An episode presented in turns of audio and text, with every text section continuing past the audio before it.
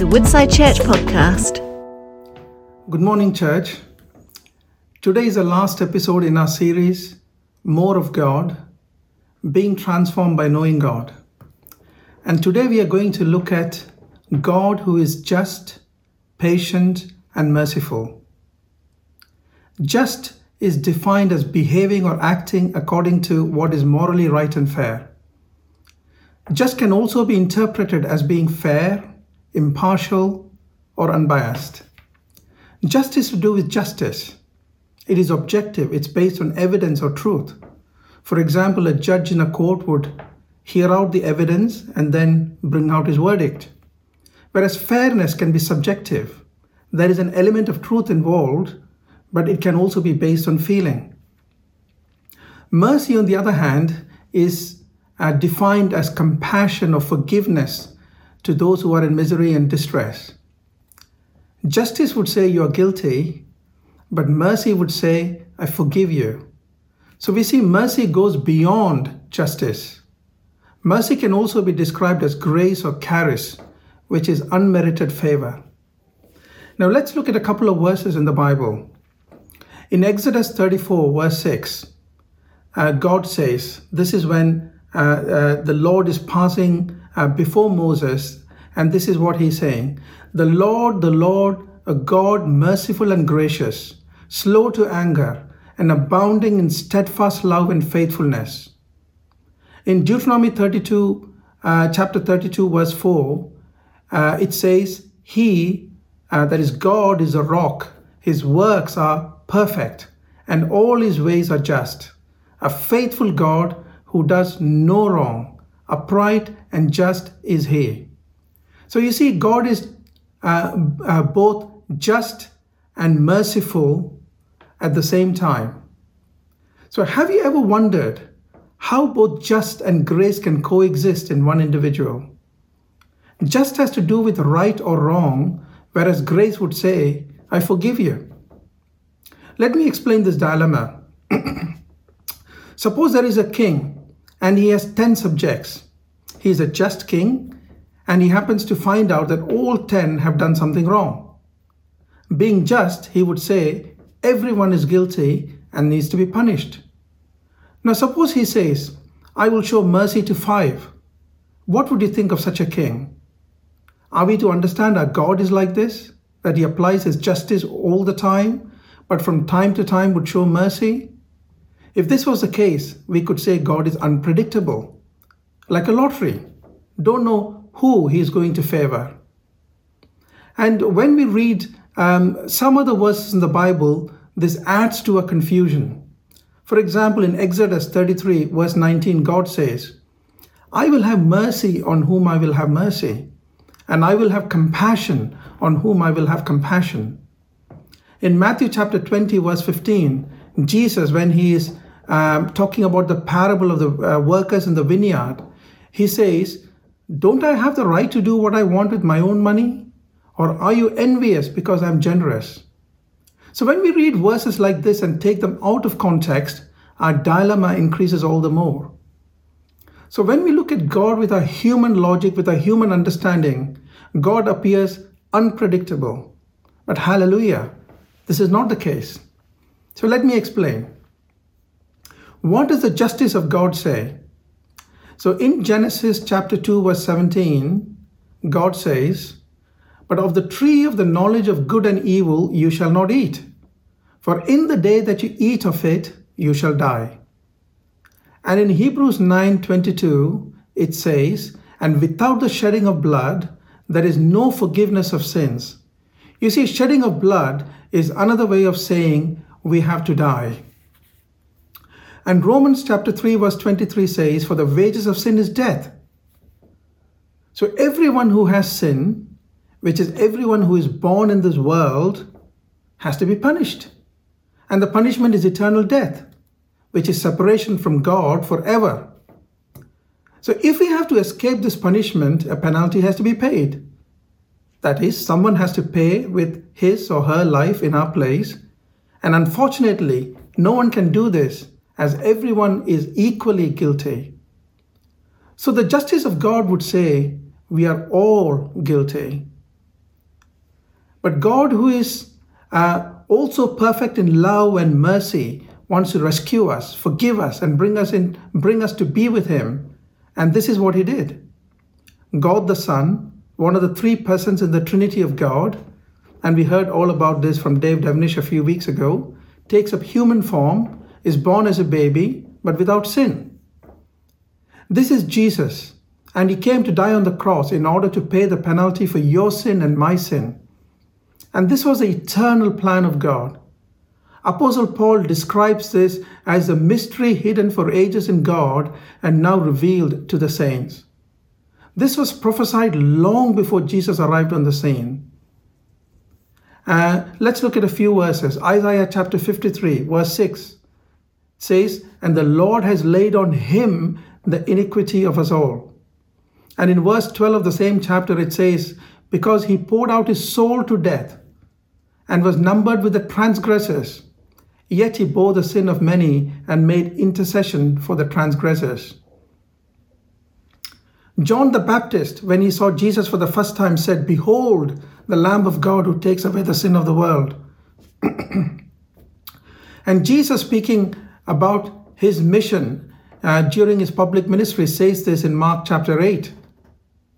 "The Son of Man must suffer many things and be rejected by the elders and chief priests and the scribes and be killed, and after 3 days rise again."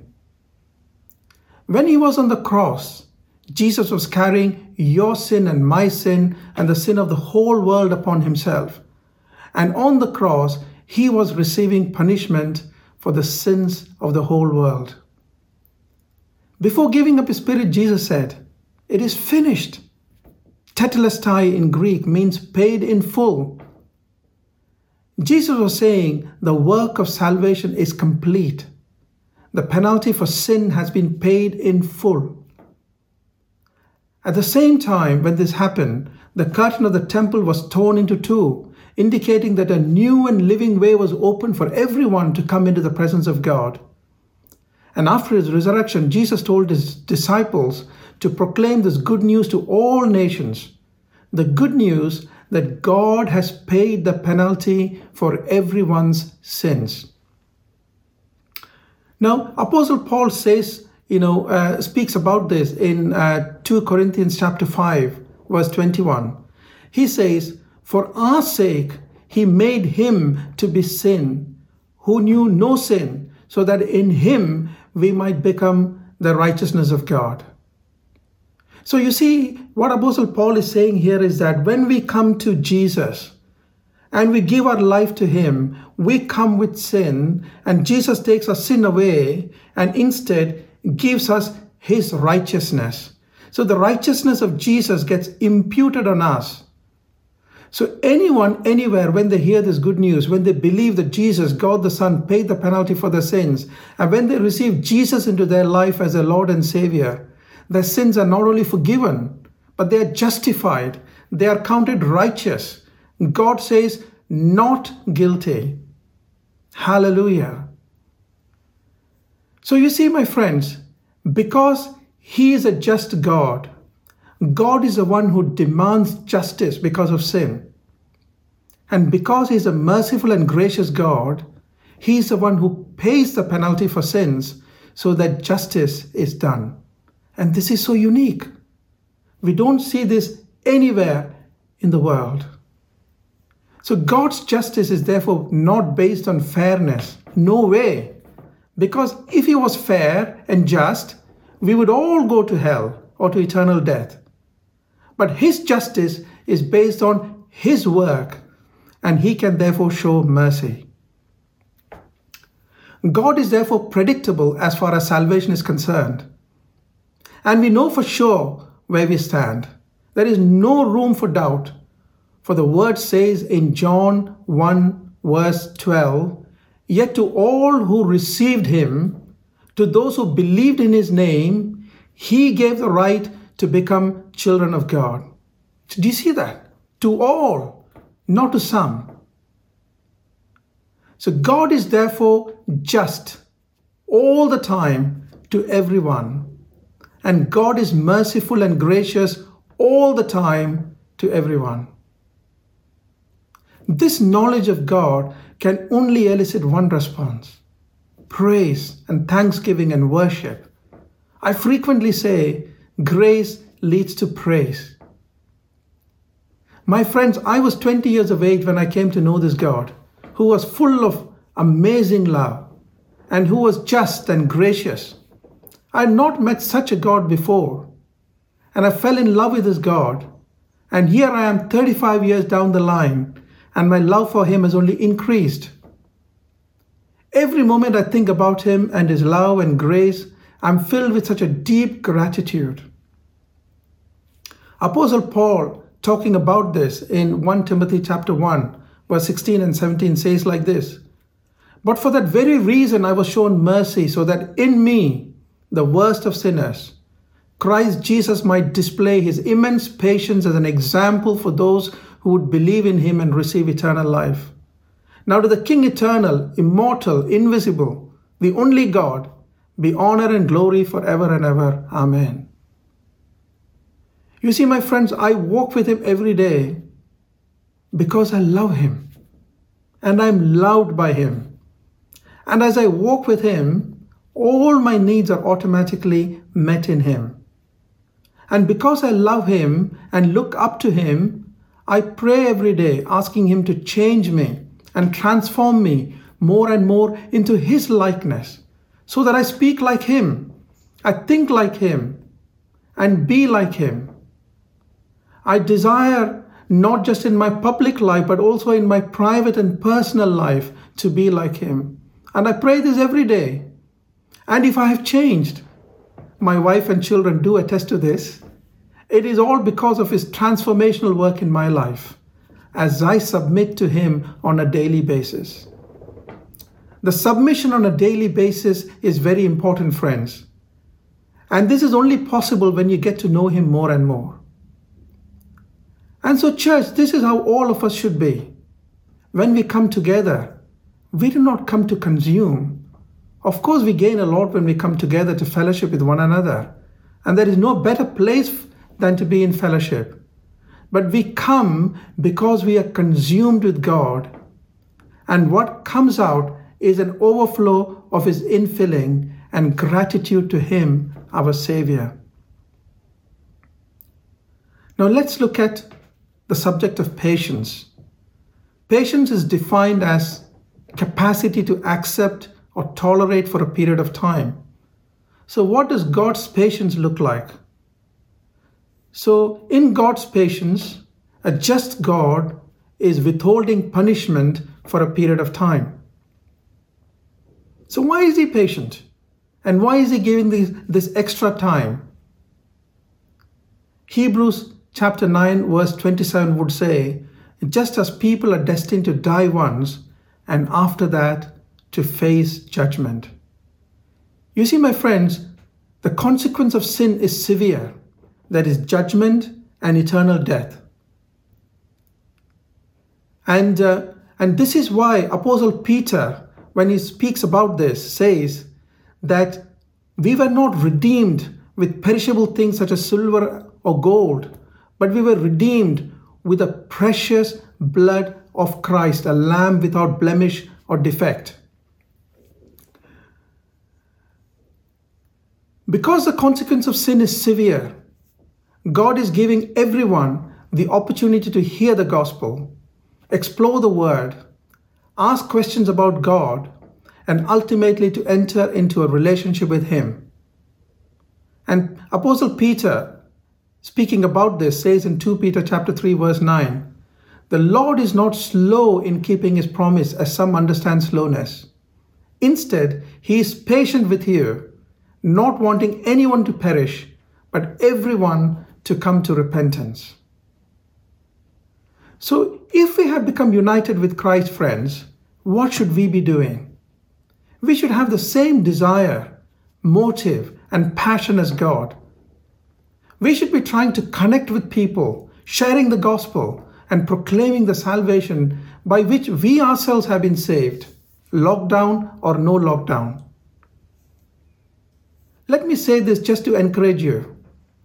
Being a chest physician, I've had a busy 1 year because of the pandemic. But despite my busyness, some of you know this, we started a discussion with a couple of JWs, Jehovah's Witnesses, from work last March. And close to a year down the line, we are patiently continuing this discussion. In this last year, we have given approximately 2 hours of our evening every week for this.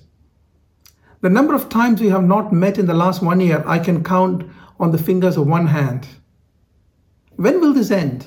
We have no clue. God has opened a door, and our job is to be there, witnessing to the witnesses. Every soul is so precious to God, and so we will continue. We are not bothered about the result. The results will happen in God's time. Secondly, our neighbor and our family with whom we started sharing the gospel a little more than a year ago is very close to making a decision for Christ. And I have a feeling there's going to be more than one person from that family coming to know Christ. Watch the space. I've had the opportunity to talk about God with several of my work colleagues. And recently, Carol Whelan was with me when we had the opportunity to talk about God in her office.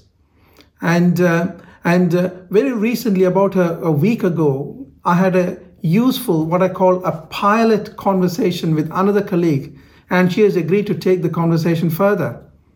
Sunu, my wife, with whom I do everything, is going to set this up, and we will see what happens.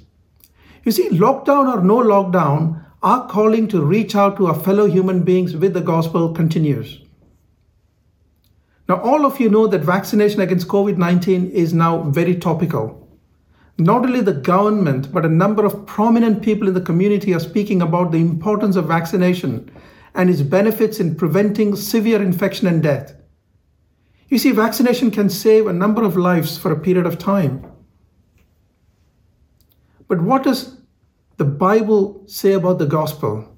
In Romans chapter 1, verse 16, Apostle Paul says, "For I am not ashamed of the gospel, because it is the power of God that brings salvation to everyone who believes, to everyone." And Jesus in John 3:16 says, "For God so loved the world that he gave his one and only Son, that whoever believes in him shall not perish, but have eternal life." So you see, the gospel can save everyone for eternity. Hallelujah. Not just for a period of time. So now you can decide how much importance you need to give to sharing the gospel. So in concluding, what do I have to say? We need to get to know this God of ours better. This God who is not only just, but also merciful and gracious. And as a result of which we are justified, meaning he says, not guilty.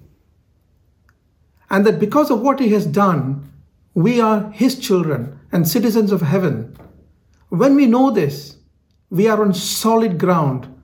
We know who we are, and we live a life of worship, rejoicing and thanksgiving every day, lockdown or no lockdown. Secondly, we pray to God every day, asking him to flow out of us like a river of life, so that we can bring his life and this gospel of his wherever we go and with whomever we come in contact with. Ask for his love, his passion, his mercy, his patience to be in us, so that we can serve our neighborhood, our town, and our nation with him, sharing this good news of our Savior with everyone. And finally, as we live our life with him in this way, church, his word guarantees that all our needs, both physical and spiritual, will be met in him, lockdown or no lockdown. Have a lovely week, and God bless you. God bless you.